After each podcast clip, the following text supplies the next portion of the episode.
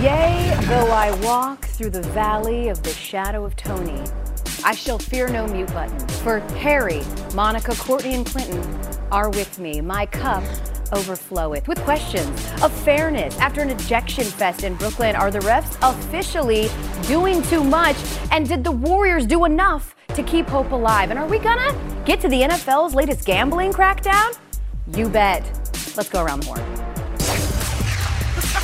I love the color. Take him to church, So Reverend. The Bring doors of the church are open. I know in her Sunday suit. All right, happy Friday to you. Tony is auditioning for the community theater revival of the Johnny Cash musical. And so you get me, Elle Duncan, matching a popular greeting here in New York. What up, son? I'm gonna get these puns Wow. off. Somebody stop me. Let's get started. They say you can't go home again. And thankfully for Golden State, they did a place that they win their most complete game of the year. And they did it without Draymond Green, who's serving a suspension for channeling his inner Kirk Franklin. Stomp! Steph says that they gave themselves life, but down two games to one to the Kings. Monica, are the Warriors just delaying the inevitable, or did last night show you something? Well, I won't say that they're delaying the inevitable Elle, but last night didn't really show me anything either. They were playing, oh, what's that place where they play well all the time? The Chase Center, their home arena, a place where they're top five in defensive rating compared to being in the bottom quadrant of the league when they go on the road. I wasn't surprised. This is a group that has leadership that has knows what to do with or without Draymond Green, and they wanted to avenge his loss. So I wasn't surprised, but I'm not sure they've exercised all their demons on the road, and this thing still is home advantage to the Kings. All right, Clinton? What I saw from the Kings was a team that if they play a bad game, they'll probably lose in the playoffs. That's how that works. You don't shoot good percentage from the floor, you don't shoot a good percentage from three. It's going to be difficult to beat the Warriors overall. At no point of this game did I think the Kings were going to win. It was one of those kind of deals. And overall, I think that we talk about Draymond being missing and so forth. I thought what Steph said made the most sense. He said, he's got a reputation, so do we in terms of history. And he reminded you of the reason why he's the guy that's had so many games where he's hit more than five threes and scored more than 30 points in the NBA because, hello, they are the dynasty of our time. And the Kings, who just got here, still have to play well in order to beat them night in and night Yeah, out. Harry, didn't anybody didn't think they were going to go down three games to none in this series? Did you see something from the Warriors here? I saw that four-time championship pedigree, right? You are missing Draymond Green, one of your best defenders, and also Gary Payton II was not playing last night either. So being down those two guys is not nothing, even if they are playing at home. The thing that I thought was impressive, which was Kevon Looney reminding everybody, hey, I am also a reason why we won this championship last year. Not only did he do his usual production, he also gave you Draymond's production. He had 20 rebounds, nine of them were offensive. The team was nine for nine scoring on his passes for 23 points and he gave you what you needed in that moment. And of course, Steph Curry reminded you why he's at worst one of the 10 best players to ever play basketball. Courtney, what did you see last night? Harry's right. Looney was the biggest takeaway for me in this game because think about what he and Draymond Green were doing in games one and two. They split their minutes on Domantas Sabonis. He got all of those minutes on uh, Thursday night and frustrated Sabonis. It wasn't a great night for him. He turned the ball over a bunch of times. And I think what you get with Looney is someone who's really important for them on the interior and it got them out of a bind the same way it did game six against Memphis last year, the game where Draymond had a really awful performance against Boston in the finals, and Looney did it on a night where he sco- where he had nine offensive boards, nine assists, fourth player since the NBA ABA merger to have those figures in a playoff game, joining some pretty elite company with Charles Barkley, Magic Johnson, and Nikola Jokic. I've just always wanted to hit that button and put numbers around you. Well done, Courtney. I want to go back to you, though, Monica. I mean, the Kings shot their worst field goal percentage of the entire season, and they did it, as we mentioned, without, well, the Warriors' two best defenders. What do they look like when Draymond comes back into the fold? Well, honestly, I think this thing looks a lot like it did in games one and two in terms of it being pretty even. Stylistically, the Kings attack everything that the Warriors have struggled to do. They get out and they score a bunch of points. They put the pressure on in transition, and they've been physical with this Warriors squad. The edge in this is going to go back to what uh, Yates said. This is, or Lyles actually said it, my bad. This team has won four championships, and so experience shines through. But I'm still not impressed with the way they've been able to show up on the road just yet. I'm going to take a point off for misidentifying the panelist. Worst. Uh, Oh. But I, I, I, I want to go there with you, though, Harry, uh, and, and Clinton as well. Either one of you can weigh in since you're basically the same person, according to Monica. How do we know anything until this team can win something on the road? They were at home. They win there. They don't win on the road. Harry? I think that you need to see them play a little bit more controlled. The one thing that was different last night that we did not see in game one and two was they actually protected the basketball. There were a lot of crazy turnovers, not protecting the ball. We know this Warriors team has always been known for their ball movement and how that's been one of the more impressive parts of their game. You need to see that in that hectic atmosphere when they go back to Sacramento. Otherwise, yes, that is something that is still a concern with them. Yates, you get the final word. Can I just add a little something to what Curry said as well? There was a tinge of maybe we don't need Draymond to do this. And if he's going to be acting like a bozo in front of the commissioner, then maybe it's time to go to town. But they did it without him. It was a good job. Not okay. Not a single person thinks they don't need Draymond Green at all. Clinton, stop. You know what? Down five as we move on. With just over two minutes to go, the Sixers went Tyrese maximum overdrive, an 11 1 run to end the game with the Nets and a commanding 3 0 series lead. But this game was about the extras, baby. James Harden having his best game of the series, ejected for a little love tap. Below, Embiid, not ejected at all though for this. How sway? But a flex and a stare down from Nick Claxton hit the showers, sir. His first career ejection. Harry, did the refs get these three calls right? I think they got two out of three of them right, at least in my book. The first one, I think, was the most ejection worthy thing, which was the Joel Embiid kick. However, I personally do not want to see the MVP the, or the eventual MVP get kicked out of a playoff game. I know it was there, it was on the line, he made contact, it's a bad look. I just don't want to see it. The second one, Harden, the push. Look, man, I think that is a typical move, not just of him, of most guards in the NBA. I think that Royce O'Neale sold it a little bit more, and because Embiid was not ejected for his, Harden had to pay for his sins. The third, Nick Claxton, dude, you got away with one earlier in the game when you had your entanglement with Embiid. You have to read the room, bro. Your basket put you guys up six just let it go. I think taunting tees are weak. I don't like them. But in a game three, you're at home. You need that game. You've got to tighten up there and not do that. Yeah, bonus points for being messy and weaving in entanglement. Well done, Harry. Courtney, what was your take on those three calls from last night? Well, the basketball gods got their revenge on Royce O'Neale for that bozo inbounds play that cost them uh, their last possession at the end of the game because he faked that whole thing. We all know he oversold the groin, um, the the intensity of James Harden hitting him in the nether regions, and I just I don't know what a flagrant two is because that one didn't make a whole bunch of sense to me because you have an intentional one where Joel Embiid. I mean, we need to stop stepping over players in the NBA. Maybe that'll prevent all of these things from happening happening, but you have an intentional one, and then you have an unintentional move from James Harden when he's trying to create create space between himself and the defender. And Royce O'Neale sells that and deserves an Oscar for his performance. I don't like that the officiating's becoming the center of a lot of these games in the early part of the postseason. I hope that that does not continue going forward. It looks like Monica, you are approving your head. You're nodding your head in approval to what Courtney just said.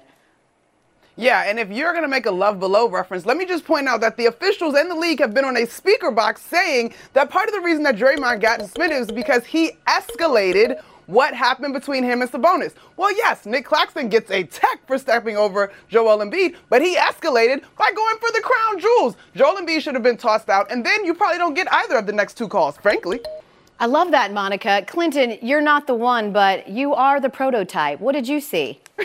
Get a couple people from Atlanta on the show, and all of a sudden they can't stop waffling like Waffle House. Let's get real with it. These were three bad calls. If you watched this game happen on a court that wasn't an NBA one, you wouldn't have called any of them. I don't like the fact that this is taking over playoff games right now. I understand that guys' intentionality matters and so on and so forth, but my guys, this cannot be how this plays out on an NBA court. I didn't think any of this was remarkable beyond the fact that we stared at him on replays for the entire time. I did not enjoy this basketball game. Yeah, when it came to James Harden, though, guys, come on, that was clearly intentional. And also, there's a reason they call him a primary ball handler. Let's move on. The snake bit and shorthanded. Okay, you guys are all getting points for laughing. Thank you. The snake bit and short-handed Clippers went toe-to-toe with the Suns in Game 3 last night. Kawhi us, that's probably Clippers fans, and you can understand why. Devin Booker goes off for 45. The Suns shot 46 free throws, and despite being without Kawhi or Paul George, they only lose by five. Clinton, take stock of this series through the first three games. If I was a Clippers fan, I'd be furious. I mean, you wait seasons upon seasons for these guys to get it together, and then you get sort of a mystery announcement from Kawhi that, oh, he's out again. And it's not necessarily about anybody being at fault. I just feel like we've been I mean, perhaps not failed, but disappointed about what this entire thing has been. You can't count on the Clippers without their two best players. I'm sorry, that team might be the deepest in the league, but they're just not good enough to overcome a squad like the Suns. It's hard to give them a chance when they don't have PG and Core. I want to apologize to the folks at home. I keep forgetting that I'm hosting and that I have to do the points. So I just sit here and listen, and I'm like, oh yeah, that's right, catch up points. Um, Harry, where are you at? I think this is a disappointing loss for the Clippers because obviously, if you're not going to have Kawhi, you have to do almost everything in order to win a game, and they basically did that. You got 20 from Bones Hyland, you got a clean 30 from Russell Westbrook, and Norman Powell had 20, or excuse me, 42 points on 15 of 23 shooting, and you still lost that game by five. This series is over, though I will say I have a lot of concern with Phoenix and that lack of depth because if you do win the series and you go on to play Denver seven games in altitude, and Chris Paul is averaging 37, 38 minutes a game game is a huge problem for you. I think Devin Booker's only sat out 12 total minutes in this series so far. They're certainly top heavy. Courtney, what do you make of the series so far between the Suns and Clippers? I'm worried about Kawhi Leonard and his availability for game four. I know that it has been reported that he's day to day, but what I make of this is that we know how he's handled injuries before. He's taken a very conservative approach to coming back. He did it with uh, San Antonio, he did it with the Raptors, and now with the Clippers. I don't know if this knee sprain, which Paul George has also been dealing with a knee sprain, we haven't seen him since the end of March. Is Kawhi going to be available for Saturday, given that it's such a quick turnaround? There's a day in between each game going forward. I think that the Suns have their window to try to close this thing out in five to Harry's point so they can get their guys some rest before they potentially have to play Denver. And Monica, final word to you. I mean, just for you though, Elle, you can give me all the points that you probably will be giving yourself because I'm yeah. sure you wouldn't forget to give yourself points. But when it comes to the basketball of all of this, I don't think that we can write this off just yet. I mean, the Phoenix situation is a little bit fragile. Like KD had to navigate an ankle or foot injury. Chris Paul's durability has been questioned as of late. And so, yes, it certainly sucks for the Clippers, but I think there's still a lot to see here in this particular series. But I would like to plead with the league. Who is doing this schedule? These tips are so late. It's killing me. And having two great games on at the same time. What are we doing? Zero chances of making most of those. I'm just saying. Um, all right, now. Here are your scores as we go to break. As you can see, they're kind of all over the place. Coming up, we'll figure out how I can get on the board because I feel like my points have been really good too. Oh, and I'm betting we've got a really good NFL story as well. Pa-da-pa! Hey! Walk it out! As I slow creep out. I'm just slow. Around the Horn is brought to you by Hotels.com. Find your perfect somewhere. This podcast is proud to be supported by Jets Pizza, the number one pick in Detroit style pizza. Why? It's simple. Jets is better. With the thickest, crispiest, cheesiest Detroit style pizza in the country, there's no competition. Right now, get $5 off any eight corner pizza with code 8SAVE. That's the number eight, S A V E. Go to jetspizza.com to learn more and find a location near you. Again, try Jet's signature eight corner pizza and get $5 off with code 8SAVE. That's the number eight, S A V E. Jet's Pizza. Better because it has to be. Hi, it's Mike Greenberg letting you know ESPN Bet is ready to take you through all the biggest sports moments this spring. The official sportsbook of ESPN has exclusive offers and markets from Scott Van Pelt, Stephen A. Smith, and me, plus many more. From the playoff intensity to finally getting out to the ballpark, there's no better time for sports fans. Sign up today. New users get a bet reset up to $1,000 in bonus bets if your first bet doesn't win. Download ESPN Bet today. What a play! Must be 21 plus and present in select states. Gambling problem? Call 1 800 GAMBLER. Terms and conditions apply. See app for details. Welcome back to Around the Horn, coming to you from the Seaport. Brought to you by Grey Goose. We've got a big development out of the NFL. The NFL announcing they've suspended five players today for gambling, four of them Detroit Lions, including former first round pick wide receiver Jameson Williams.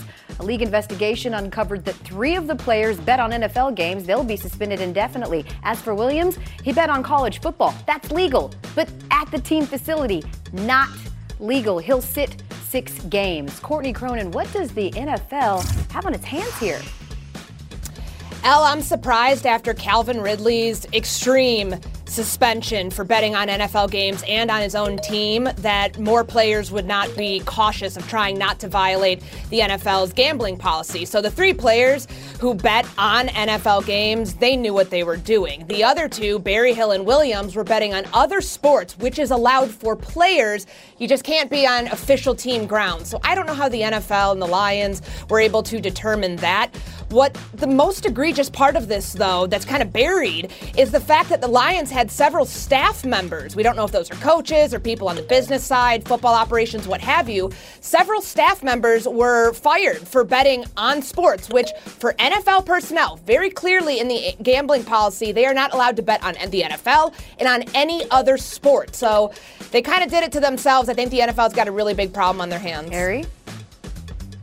My first thought in this was if you're the Lions, how frustrated are you? Not just because it was the number of players, but because of the one player, Jameson Williams. You traded up 20 spots to go get him, and at the very least, he's going to miss 17 games in his first two seasons. They have got to be absolutely frustrated with that, especially with how well they did last year. The other thing that kind of sticks out to me about this is look, this is collectively bargained. The, it's not really going to change anything about it. And by any means, the NFL is not going to fumble their bag, the money that they're getting from a lot of these places that allow you to gamble by having scandals in their game. Yates? Yeah, the horse is long out of the barn on this. I remember back when they decided they wanted to turn the place where the Washington Wizards play into a sports book. And I thought to myself, okay, if arenas are casinos now, well, then everything else that we get with it, we're just going to have to deal with. I honestly think that in 15 years, this will be the kind of thing that people get suspended for like monthly in the NFL. And right now, it's just a matter of us accepting, you know, as much as it might seem unsavory, Courtney, this is America right now. Sports betting is the biggest thing driving what we're doing. And it's going absolutely nowhere with as much money as it's making Monica. Yeah, I mean, we all consume sports, and you can't get through four commercials without three of them being about gambling. So it's definitely here to stay. But I actually thought about this and the replica, or the I should say, the ripple effect maybe for other commissioners of other leagues, right? Like the way that we consume sports in general has changed around gambling, and so I just wonder what other leagues are thinking in terms of what needs to be in their CBAs, how they're talking to their athletes, and honestly, even down to the collegiate level. I wasn't paying attention to what you said because I was looking at how cool I look when I lean against this. It's like the Tony lean. But I'll give you a The point mask, anyway. too. That's perfect. All right, let's move on. What is happening? Sticky situation for Mets ace Max Scherzer after being tossed Wednesday when a sticky substance was discovered on his hand. MLB announcing he'd be suspended the customary 10 games for the infraction. Scherzer, who so adamantly denied any wrongdoing that he swore on his kids that he didn't cheat, has dropped his appeal of the suspension. Clinton, this is has you all over it. Not the cheating, just the baseball. Where are you today on Scherzer? Enough with the drama, Max. I mean, you're walking around the dugout in the field with your hands out like a five year old. You make $40 million a year. If you get caught with the sticky stuff on your fingers, get off the field and come back without it. That's not what happened here. He's going to this, talking about your kids. What do your kids have to do with this? Absolutely nothing. Play baseball, something that's apparently proving different. Well, as a parent, I think what you just said was cheesy, so I'm not going to agree with you on that one, but I will give you at least one or two points for that. Monica. Thank you. Um, so here's the thing, right? Like he was warned. Phil Cuzzi a guy that has obviously caught guys in this before. It is pretty serious when it comes to the sticky stuff, tacky stuff, whatever that is. But Scherzer had the opportunity to go wash his hands, empty out your pockets, clean it up, and he still pressed the issue. Of course you pulled your appeal back, dude, because you had a chance to clean it up in game. Harry Lyles. I just fully appreciate when somebody gets so mad. It's always funny where they forget how to act and where they're at. I completely appreciate that from Max Scherzer. There's two things here. One, I cannot wait until his kids are of age to where they are using the internet and give us the video of them reacting to their dad making this promise. the other thing is that, of course, he came back on it because the Mets wanted him to, because he will come back May 1st and then he will be available to play against the Atlanta Braves. We know in the NL East, every single game in that division matters. And lastly, Courtney. Stop putting your team in a bind. I mean, after he got ejected from this game, they had to use five pitchers to secure a victory. And on top of that, their rotation right now is lacking guys. Justin Verlander isn't playing, Jose Quintana, Carlos Carrasco. And this is somebody who has been injured throughout his career and cost his team in that manner. Adapt and adjust. Never really been ejected, as he liked to remind us time and time again. Now I've got to do math here. Courtney, thank you so much. But bye. Yates, I really appreciate you so much. And you can go. We've got a showdown going on after this, and I'm being told that there'll be mud involved? No, just a regular showdown? Okay, cool. That's next.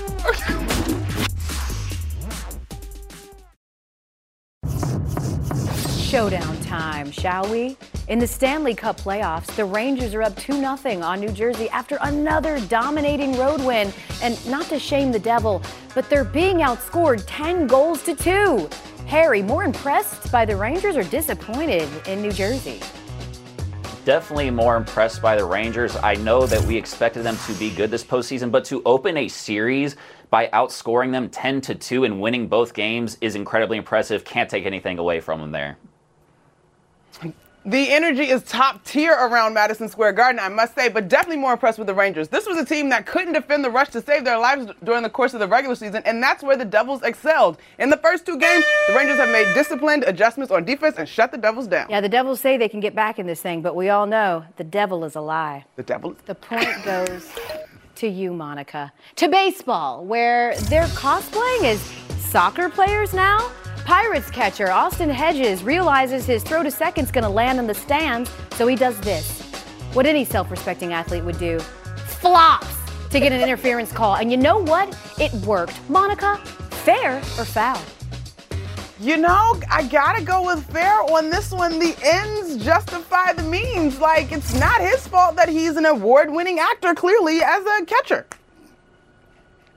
It's 100% fair. And honestly, it's even better because what are they going to go do? Review that play? Manu Ginobili was somewhere watching this game, thrilled at the artistry that we saw right there. Yeah, I actually thought Marcus Smart was a better comp there. And because of that, Harry Lyles Mm. Jr., I'm going to give it to my girl, Monica. You've got your FaceTime, baby. Let's go. Ooh. Well, first, shout out to our illustrious host dressed like the mask in case you missed some of her jokes to begin the show. Elle, you did a great job. Also, want to show love to my alma mater who just hired Tasha Butts as the new women's basketball head coach. A couple years back, the entire women's basketball world rallied around Tasha as she navigated her battle with breast cancer. She has overcome that and now is a first time head coach at my alma mater. I'm pumped. Go, Tasha. Get some girls out the basement. We got some work to do. Mm. You better represent that Georgetown brand. We love that, Monica. That's going to do it, folks. That does it for me. Pretty sure I'm never going to be asked Big back. moment here with the plane. Thank you so Good much. job, and as such, we're on a 71 and a half hour break. Tony will be back. For now, we take off.